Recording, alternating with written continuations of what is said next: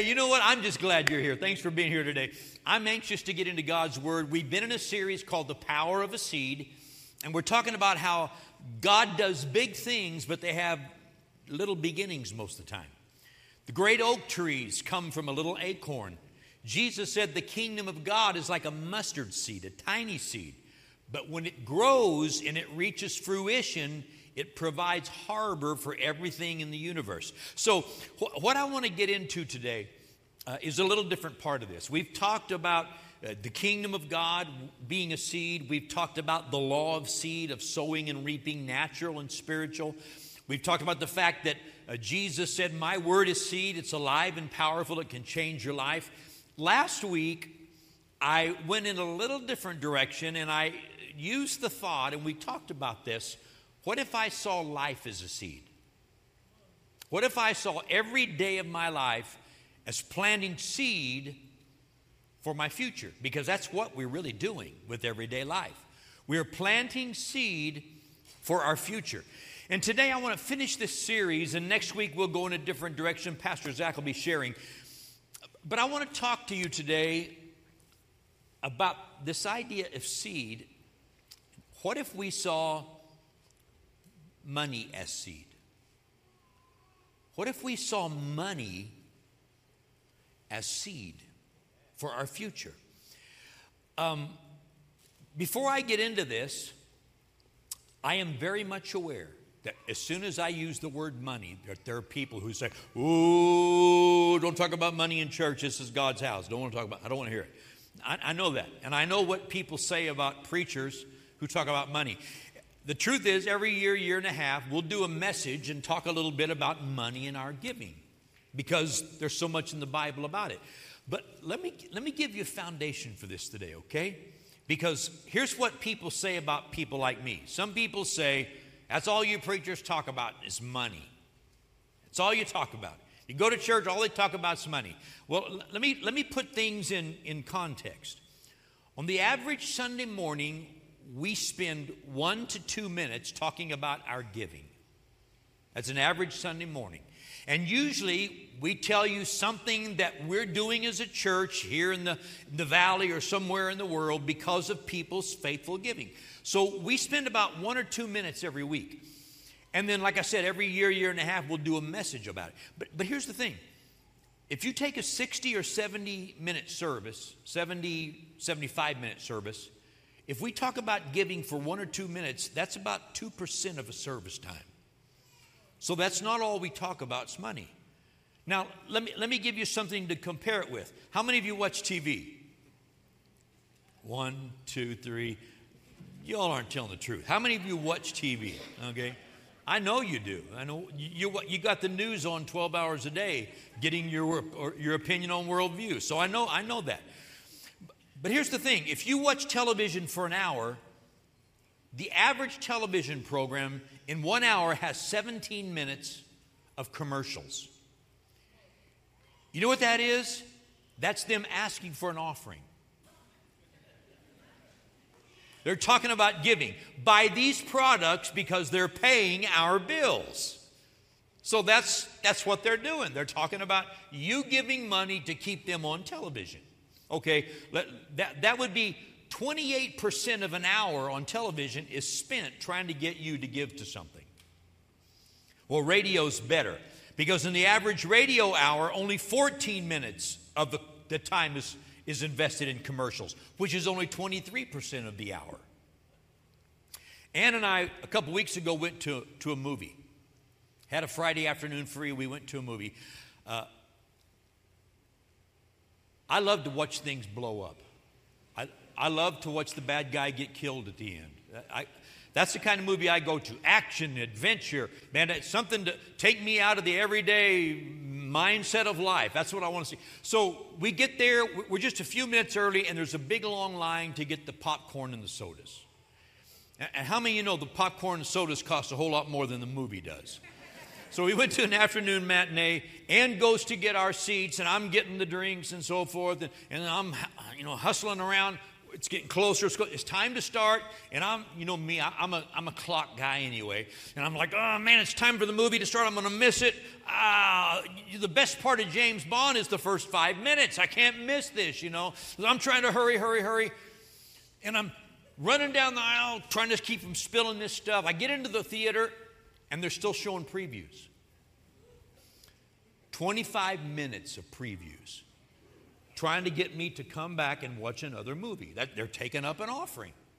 And they take 25 minutes to do it. Now, why am I saying that? It's because we need to honestly look at things the way God does.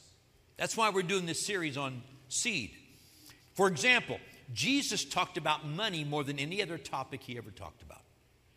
If you read the Proverbs, the wisest man who lived before Jesus, he mentions money and wealth over 100 times. So, I want to talk to you today about seeing money as seed, understanding from God's perspective how we can look at our finances, our wealth, and turn it into something positive for our future. Now, there's, there's a mindset out there among some people that says, well, money's bad, wealth is bad, riches are bad. Bible says that money's the root of all kinds of evil. That's not true. The Bible says that the love of money is the root of all kinds of evil. People will do all kinds of things for money, even wrong things, evil things. 1 Timothy 6:10 talks about that. When we were in Africa back in the early part of September, you know, we showed you some video a few weeks ago that showed some of what happened. We, the Bridge Church, we, we built a church in a little village called Godo. And there's some great testimonies coming out of that village of what God is doing in that church. We as a church sowed seed, financial seed, into a community's future. And there's some cool things happening. We, we shared some of that. But I, I got some of, isn't that right, Harrison? Good stuff's happening there. And here's the cool part.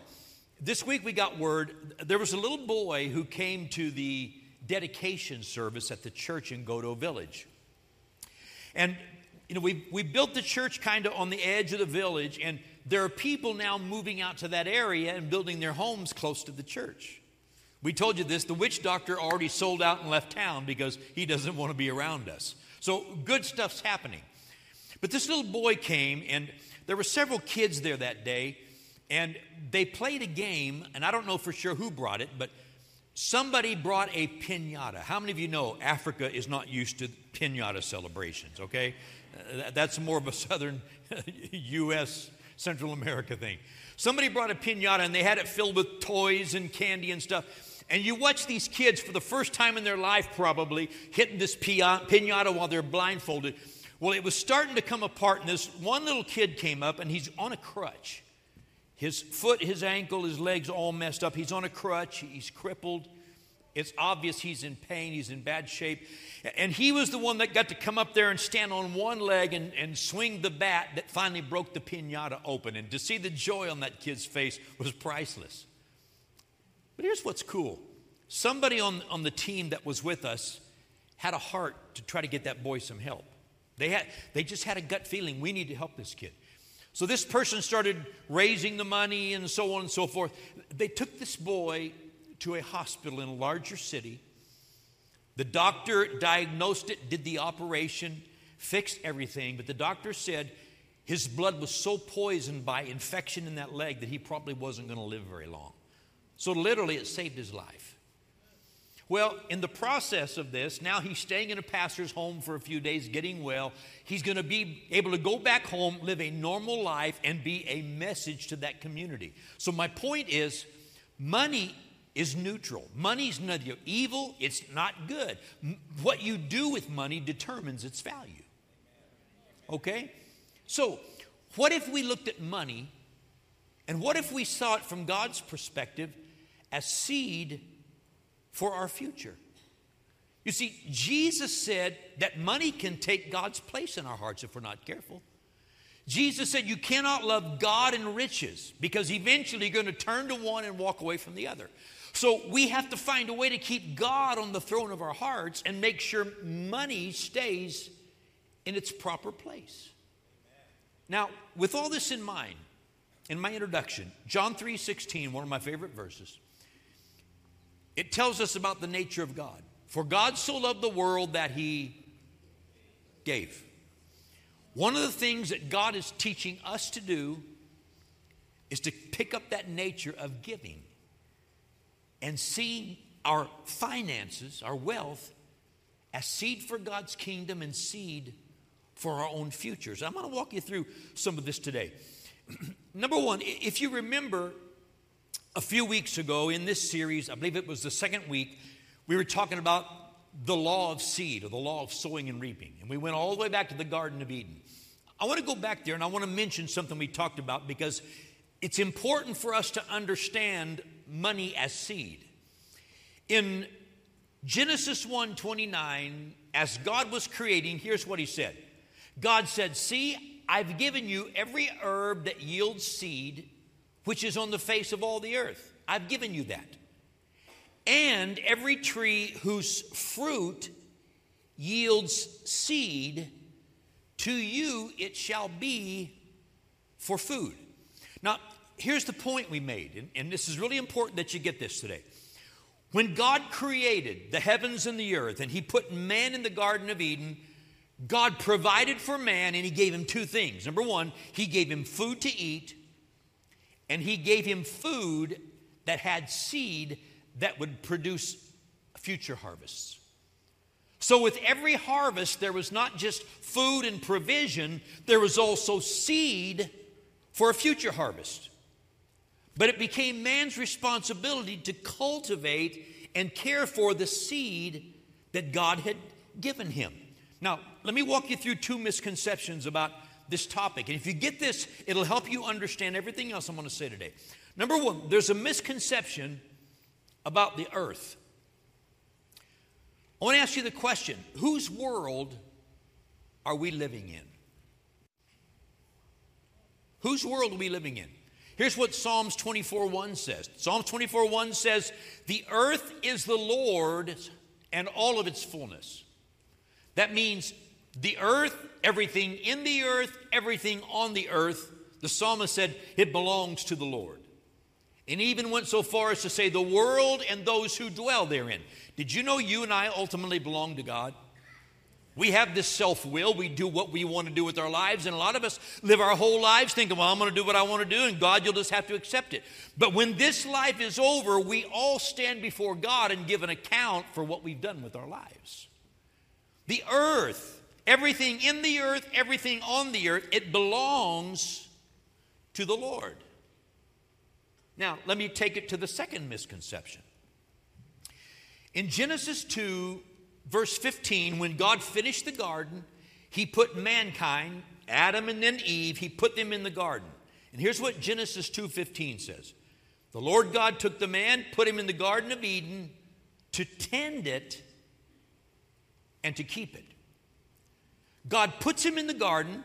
He said, Here's food, here's seed for the future, tend it, manage it, cultivate it, take care of it for its intended purpose and its intended use. Here's the second misconception Whose stuff do we have? It's God's stuff. Okay, let me break it down to home. Whose clothes did you wear to church today? Some of you sitting at home in your pajamas. You know what? That's still God's pajamas. I don't care what label's on there. You may be wearing Joe's jeans and, and uh, uh, somebody else's shirt. I don't care what label's on there. Ultimately, everything I have belongs to God. Everything you have belongs to God. Just because He didn't put His name on the label doesn't mean He can't repossess it. If He ever wants it back, He knows how to get it back. Because everything is His. Therefore, if we understand the beginning of time, what God did with Adam and Eve in the garden, and we fast forward to today, I understand that everything that I say I possess, it really belongs to God. Okay, whose car did you drive to church today? You drove God's car. Whose house are you living in? The mortgage companies, I know. Ultimately, whose house are you living in? You're living in God's house. If he ever wants it back, he can take it back. God has blessed us with the things we need for life, but we need to understand who owns it and that we are simply managing the things that God has blessed us with. Now, I want to, I want to begin to show you this from Scripture, and I'm going to move pretty fast today.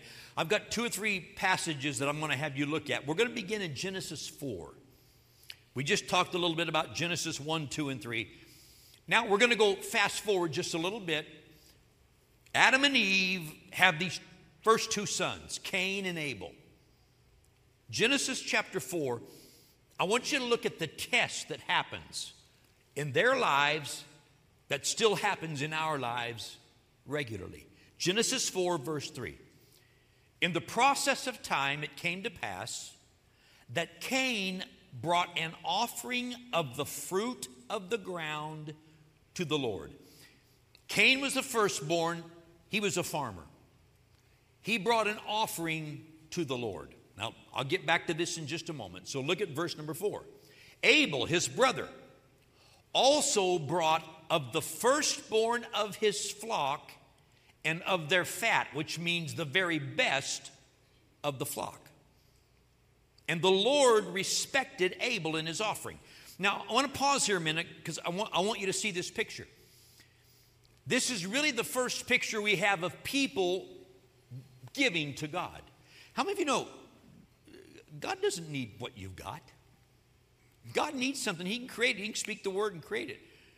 But yet we see this picture that these two brothers are bringing an offering to God. They're bringing something to give to God. Now, there's two or three unknowns in this story. Number one, we don't know how they were told to bring. We don't know how God got the message to them. We don't know if God appeared, if the parents told them because they were young men. We don't know how this all came about.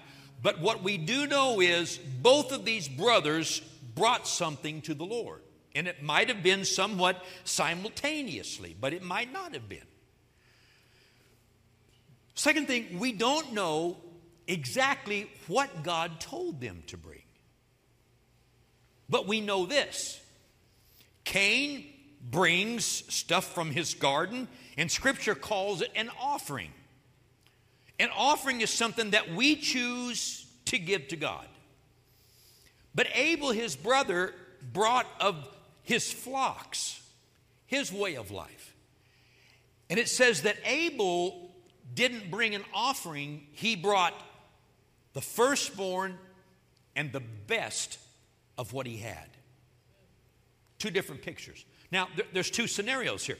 Here's the third part of this that we don't know. Some say, well, God wanted the typology to be a lamb, an animal, and that's what God was asking for. It might be, but Scripture doesn't tell us that. What we do know is God looked down upon Cain and what he brought, and he didn't accept it. He didn't honor it. He didn't have respect towards what he brought. But over here, God respected what Abel brought. And, and one of the questions that comes out of this is was it the heart that brought it that God was looking at? We don't know for sure. But I want you to notice this God did not respect this offering, God did respect this offering, and both of those boys knew it. Because I'm going to read a little further. Verse number five. But he did not respect Cain and his offering, and Cain was very angry, and his countenance fell. He got angry, and it was all over his face. He was furious. So the Lord said to Cain, Why are you angry, and why has your countenance fallen? Now, now pause here a moment. So God says to him, Why are you upset? Why is your countenance fallen? Now, there are some Bible theologians, Bible uh, teachers who believe that, as we see in other parts of the Old Testament, that what might have happened is they brought the offerings, they stood back, and they waited, and God sent fire from heaven and consumed this offering, but did not consume that offering. Now, we don't know that for a fact, but some believe that. I don't know that.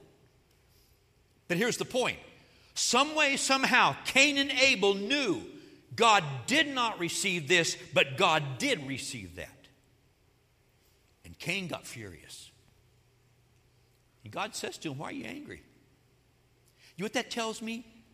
That tells me that Cain knew when he brought the offering, it was not what God was asking. It was not what God required of him. Now, we'll get to why here in a moment. But verse 7, God says this Cain, if you do well, will you not be accepted? And if you do not do well, sin lies at the door, and its desire is for you, but you should rule over it. Cain, if you'll go get and bring what I asked you to bring the way I asked you to bring it, I'll receive it.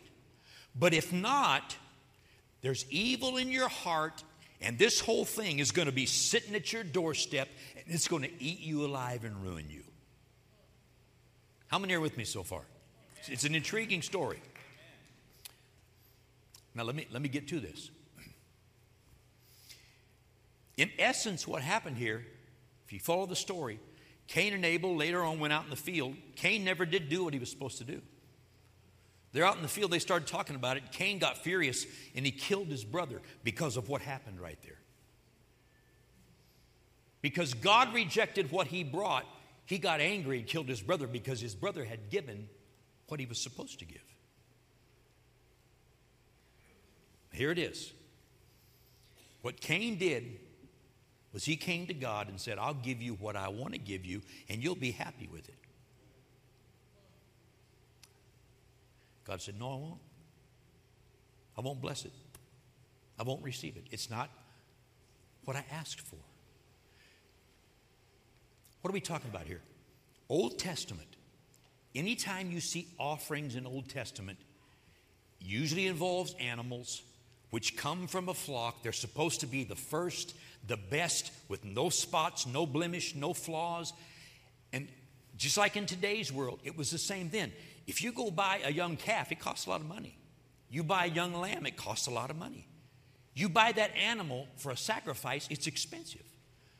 But there's this connection in the Old Testament that when people worshiped God, and this is Old Testament worship, when people worshiped God, they brought something that was valuable and was expensive. They gave it to God. They would usually, the priest would slit its throat, drain the blood away, throw it on the altar, and then they would burn the sacrifice. And in some of the offerings of the Old Testament, many times when you see offerings happening, there's no benefit for the person bringing that because they give up something that's valuable and it just gets burned to ashes because it's offered to God. And it's God saying, you know what? This is Old Testament worship. The psalmist understood this. David got it. Remember the story of David when he had sinned and he went to offer an offering to God, and this guy comes and says, Hey man, take my threshing floor, you can have it, burn it to the ground, build your altar there, I'll give you animals for the sacrifice, it won't cost you nothing. David said, No, I can't do that because I can't offer something to God that costs me nothing. And yet, we live in a world today that so quickly is shifting its religious attitude to God, I'll give you what you want, what I want to give you, and you'll like it or else you'll get nothing from me. And the problem is, we don't address God on our terms, we address God on His terms. Come on, everybody give me a bobblehead this morning. This is good. I know it's, I know it's getting in the kitchen again today. This is where we live. And see, what happened was, evidently, Cain had this problem. I don't want to spend my money on that. I don't want to give that. This is easy for me to do. I'll give you this. You could have this. And God said, I can't accept that. God said, Cain, you're on trial. Now, I'm, I'm stuck here for a few minutes because I'm about to move fast. But let me say this. Everybody smile at me. Come on, come on. Every time I get a paycheck, I go on trial.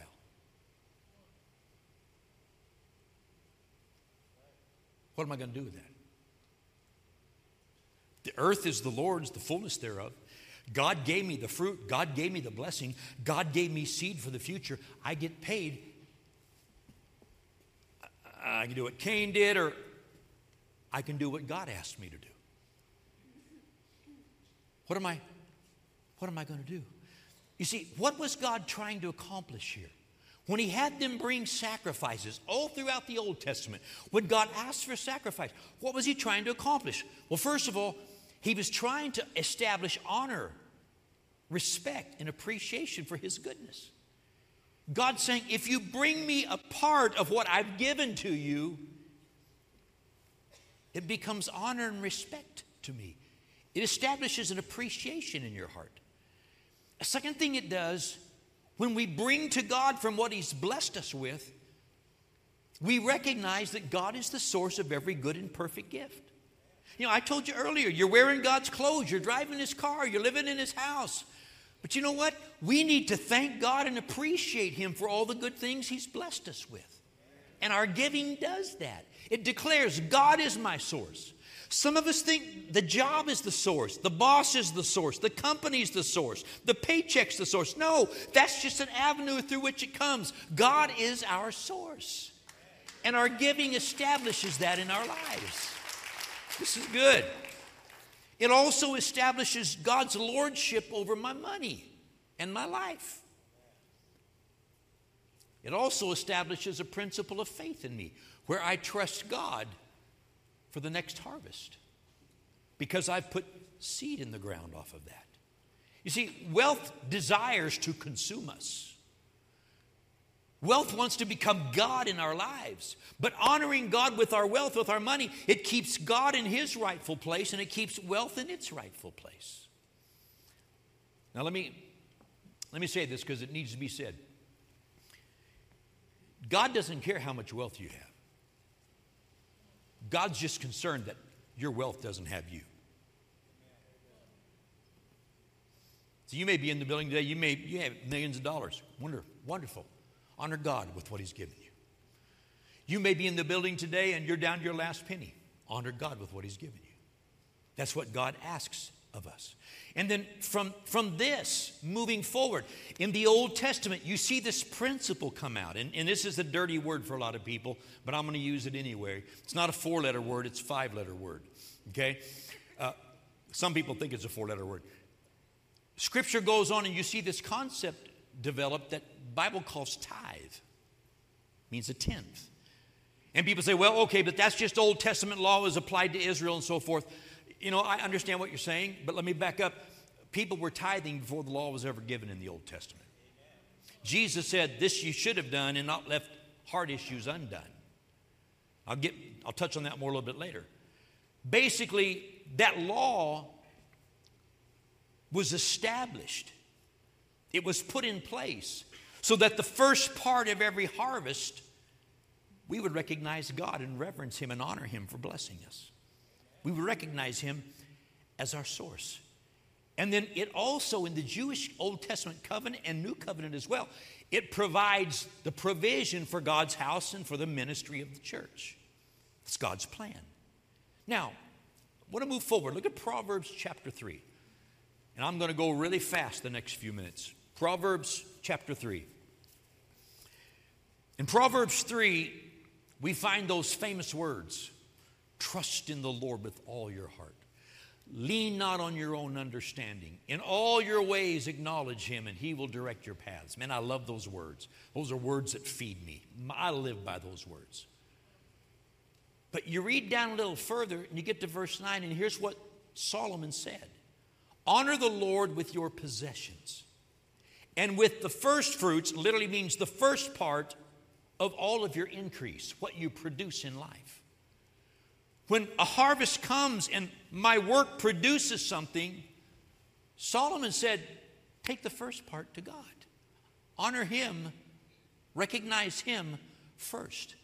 And then verse 10, he says this If you do that, your barns will be filled with plenty, and your vats will overflow with new wine. What is he saying?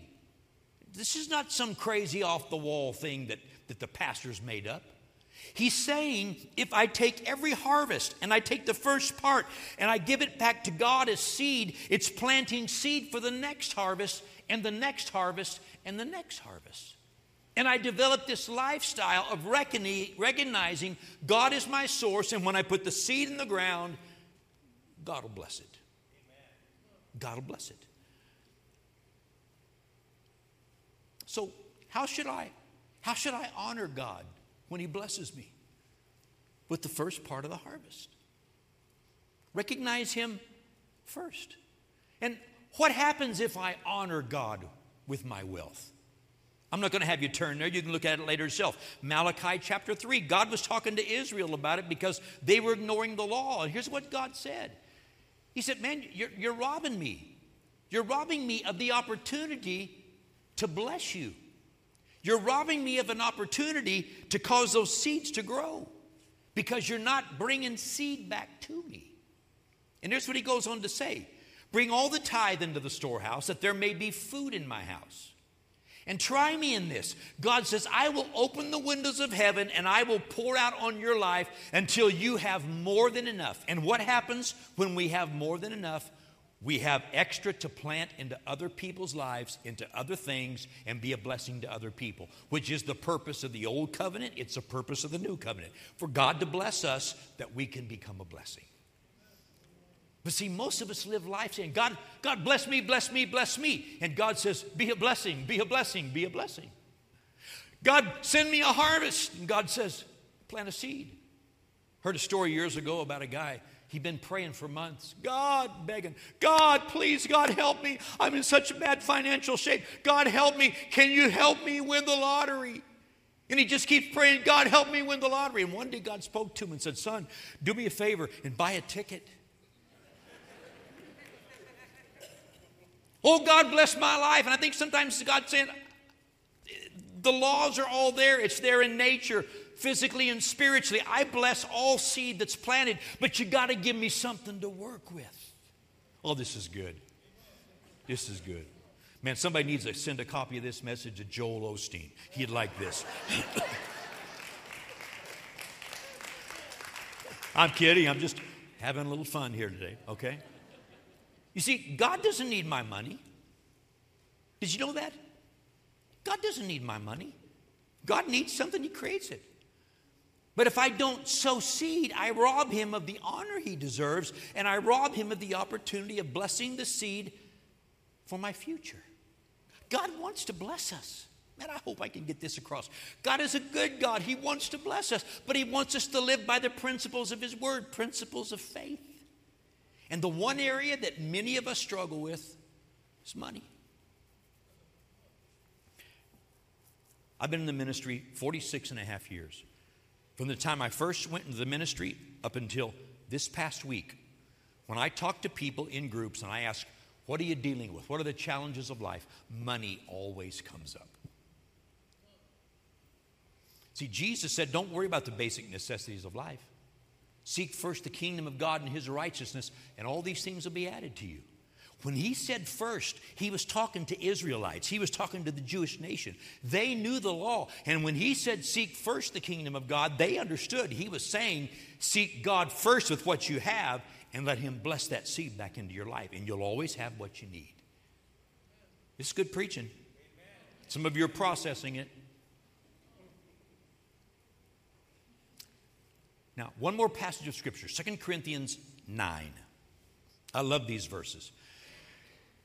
And let me set this up. When you get to 2 Corinthians 8 and 9, those two chapters, for the most part in those two chapters, Paul is talking about the fact that there was a church and a group of people who were in desperate need of help, and this church there at Corinth had agreed to give, take an offering to give to help these people, this other church who were in desperate need. Even though they were in a tough situation, this other church was in a worse situation. So, chapters 8 and 9, Paul's talking about giving this offering to God. And he begins to address this topic of giving. 2 Corinthians chapter 9, verse 10. I'm going to have the verse on the screen. Now may he, speaking of God, capital H, now may he who supplies seed to the sower and bread for food supply and multiply the seed you have sown and increase the fruits of your righteousness. Now stop here just a moment. Leave the verse up here. When God sends financial blessing into my life, There's two things there's provision for my life food, clothing, shelter. But there's also seed to be planted.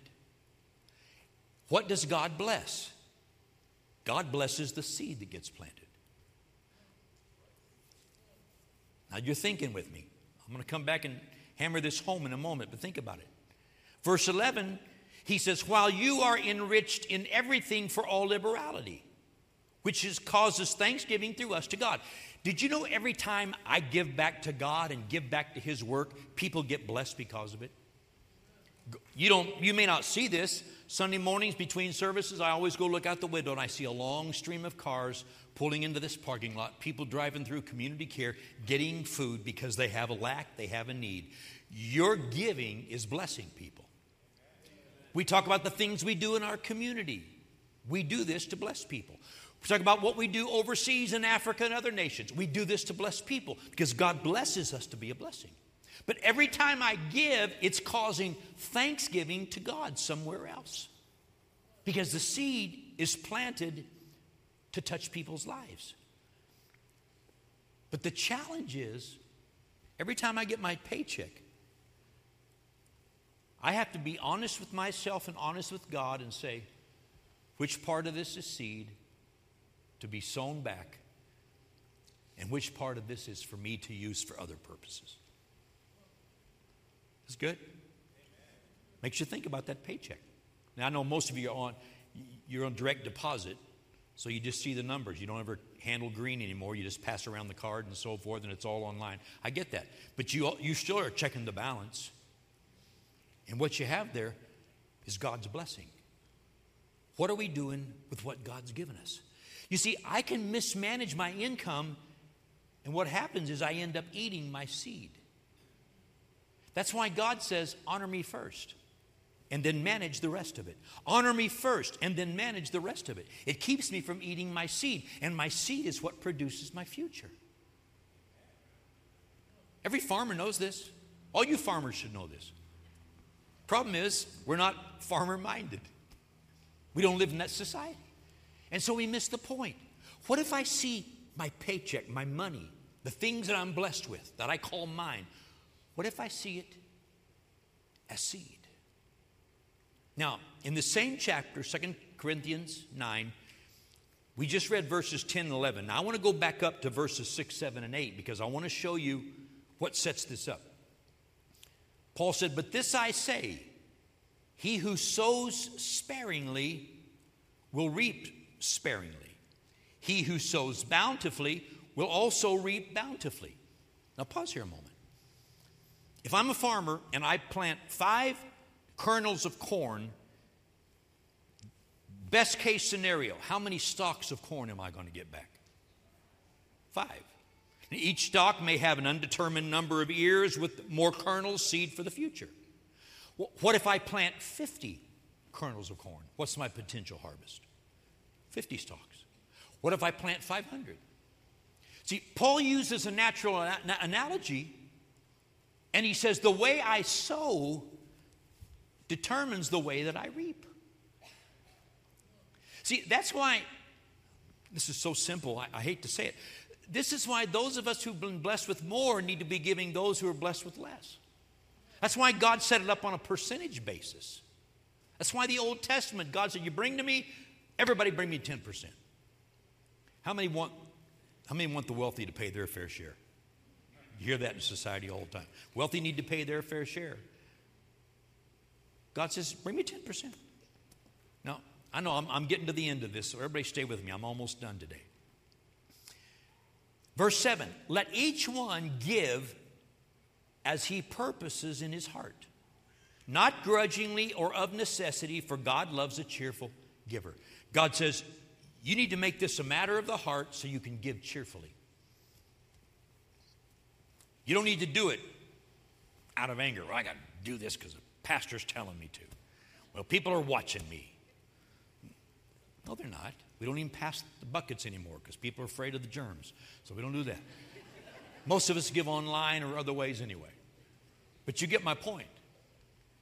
Don't give grudgingly or of necessity. Don't give because you feel like you have to. I don't want to have to do this. Because God loves cheerful givers. God loves people who understand my money becomes seed for my future. And then I love verse 8. God is able to make all grace abound towards you. How many of you want all of God's grace in every area of your life? See, Paul says God's able to make all grace abound to you in all areas of life. But notice, notice the context that you always, having all sufficiency in all things, may have an abundance for every good work. He said, God wants to bless every area of our life, so we'll be able to turn around and be a blessing to other people in those same areas of life. God wants to bless us. But here's the thing. I determine what I sow, I determine when I sow, I determine where I sow, I determine why I sow, and I determine how I sow.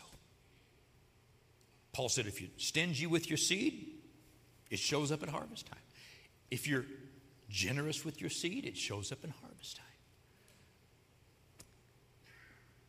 Now, I'm not talking about some goofy thing. Well, if you put a hundred in the offering today, God will make you a millionaire next month. You know, don't if, that, if you see that guy on TV, do not send him any money. He's playing games with you. Okay? That's not the principle here. We're talking about a lifestyle of being blessed by God and sowing out of what He's blessed us with. But you see, I also determine if I do not sow.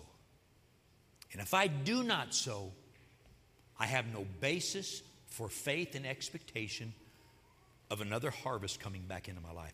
See, that's why some of us go through life thinking, well, I, I wish God would do something to bless me. God, if you just bless me, I'd help people. God, if you do this, God, if you'd give me a million dollars, uh, I, would give a hundred away. You know, it's, it's that kind of thing. And we're always trying to figure out how can I, I, I, I. And God's like, you know what? You're missing the point. Remember years ago, I'm almost out of time, but I've got just enough time to tell this story. Years ago, Joel Holm was here preaching for us. And he told the story about how one day he was living in Chicago. He's driving to the airport to go overseas, and he's, driving down the road. He sees on the bulletin board, big sign, all lit up in letters. It says, uh, "The Lotto, mega, mega, uh, whatever it is, is up to 120 million dollars."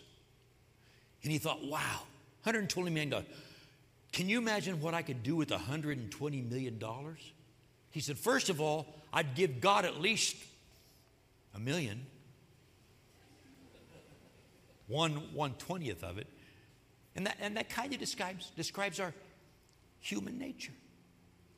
Because you see, a lot of us are praying that prayer God, help me win the lotto, help me win the lotto. And the reason we want to, want to win the lotto is because we want enough money that we don't have to trust God, trust God the rest of our lives.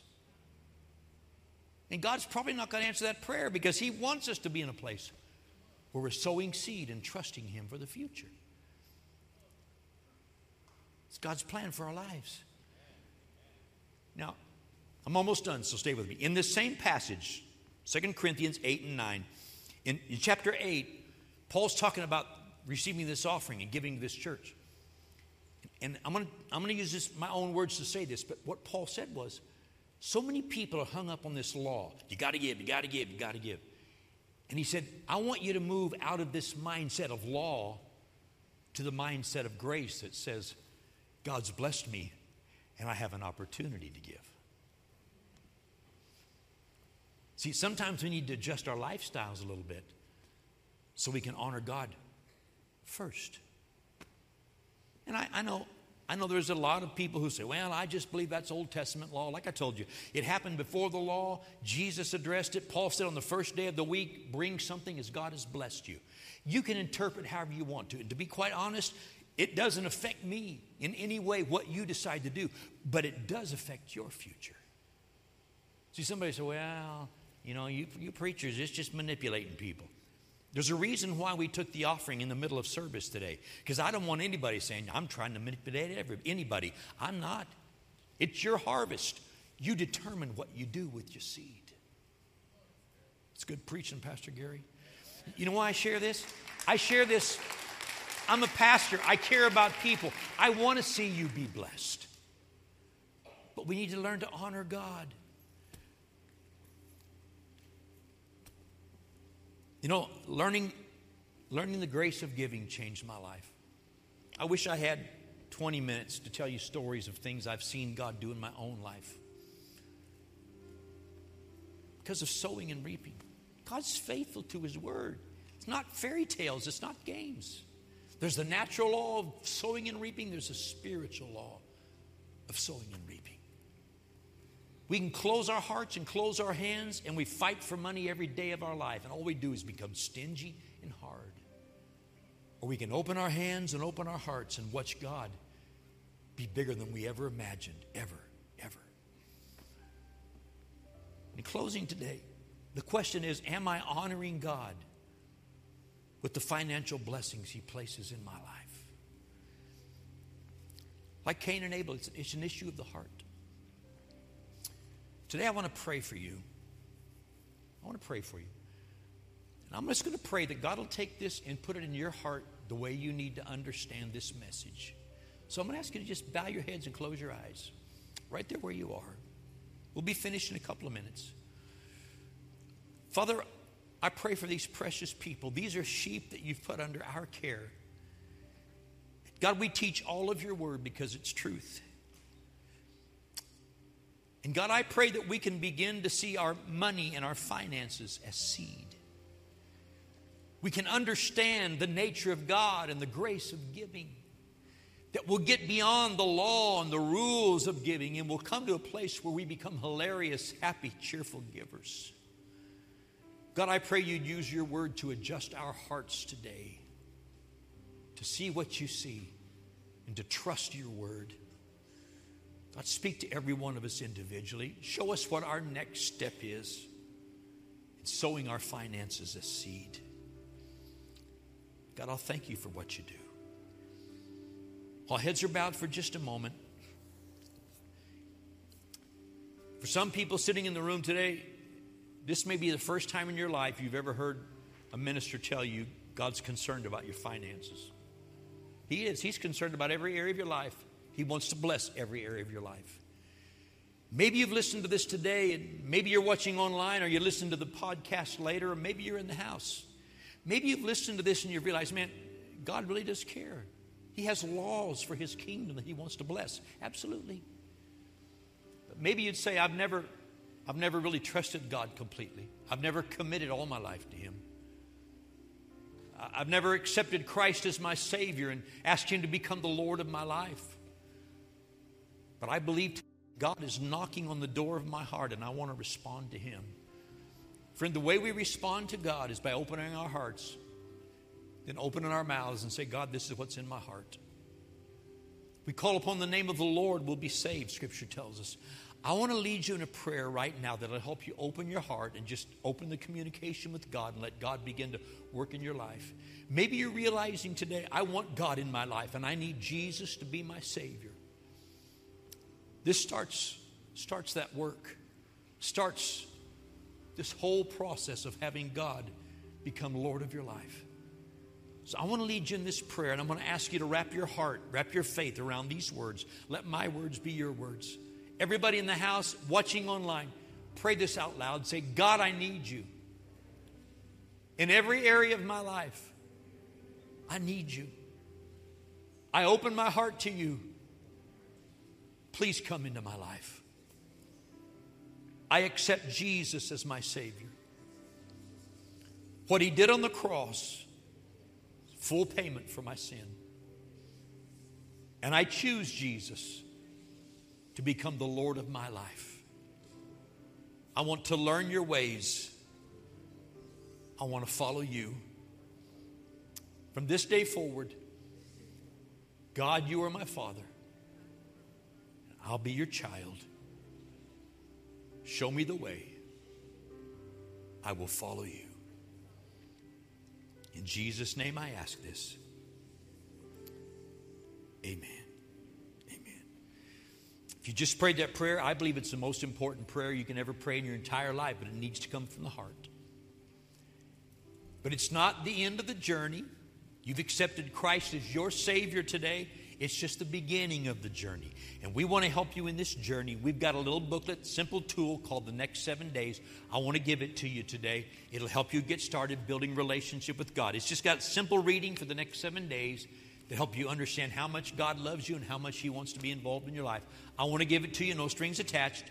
Here's how you get it. When service is over, there'll be prayer teams on that wall and on that wall right down at the front of the building. They're here to pray with anyone for any need. If you just walk up to one of those team members and say, Can I get the booklet? They'll give it to you right there, no strings attached. If you've got questions, if you want prayer for something else, they'll help you. If you just want to get it and go, that's fine. We want to put this in your hand, it'll be a blessing to you. If you're in a really big rush or you're bashful like me, out in the lobby, when you leave that center set of doors right there, there's a counter set up in those glass doors. You can stop by there. There's a big screen there. You'll see it. Next seven days, you can get the same booklet right there. We simply want to help you get started walking with God. Please get one of these before you leave today. If you're watching online, your instructions on your screen as to how you can get electronic copy. We want this to be a blessing to you. And I want to tell you, if you prayed that prayer today and you wrapped your heart around that prayer, you are just as much a child of God as you will ever be. Now the journey begins learning God and His ways. We want to welcome you to God's family. Can we put our hands together and welcome new members today into God's family? Now, in closing today, two things just before we walk out the doors. We always give at the end of services. I had you give earlier today so nobody thinks I'm trying to manipulate you. Okay? Very simple. Whenever I teach on giving, I always do it this way. Here's the second part. Next week, we've got a special day set aside. You know, October 31st, there'll be all kinds of crazy things happening all over town. Some are fun, some are this, some are that. We wanted to do something fun for our church that day with Sunday Fun Day. So next Sunday, we have one service at 10 o'clock. So some of you will have to get up early. I know it'll be a struggle, but 10 o'clock, okay? Next Sunday morning, 10 o'clock, we're going to have one service. The youth will be in here with us. When service is over, we're going to be doing water baptisms. Then we're going to have food trucks out in the parking lot, jump houses, and some things for the kids. Going to have a chance to just hang out and visit. And I look forward to this time because there are a lot of you that I don't really know. I haven't ever had a chance to visit with you. It'll give me a chance as I just circulate among the people, getting food all over my shirt like you. It'll give us a chance to just say hi and get acquainted. So please make plans to be here next Sunday and hang out a while. Bring the kids, the teenagers. There'll be a lot of fun stuff going on. It's going to be a great, great day. So today, as you get ready to go, God bless you. We love you. Have a great, great week, and we'll see you next Sunday.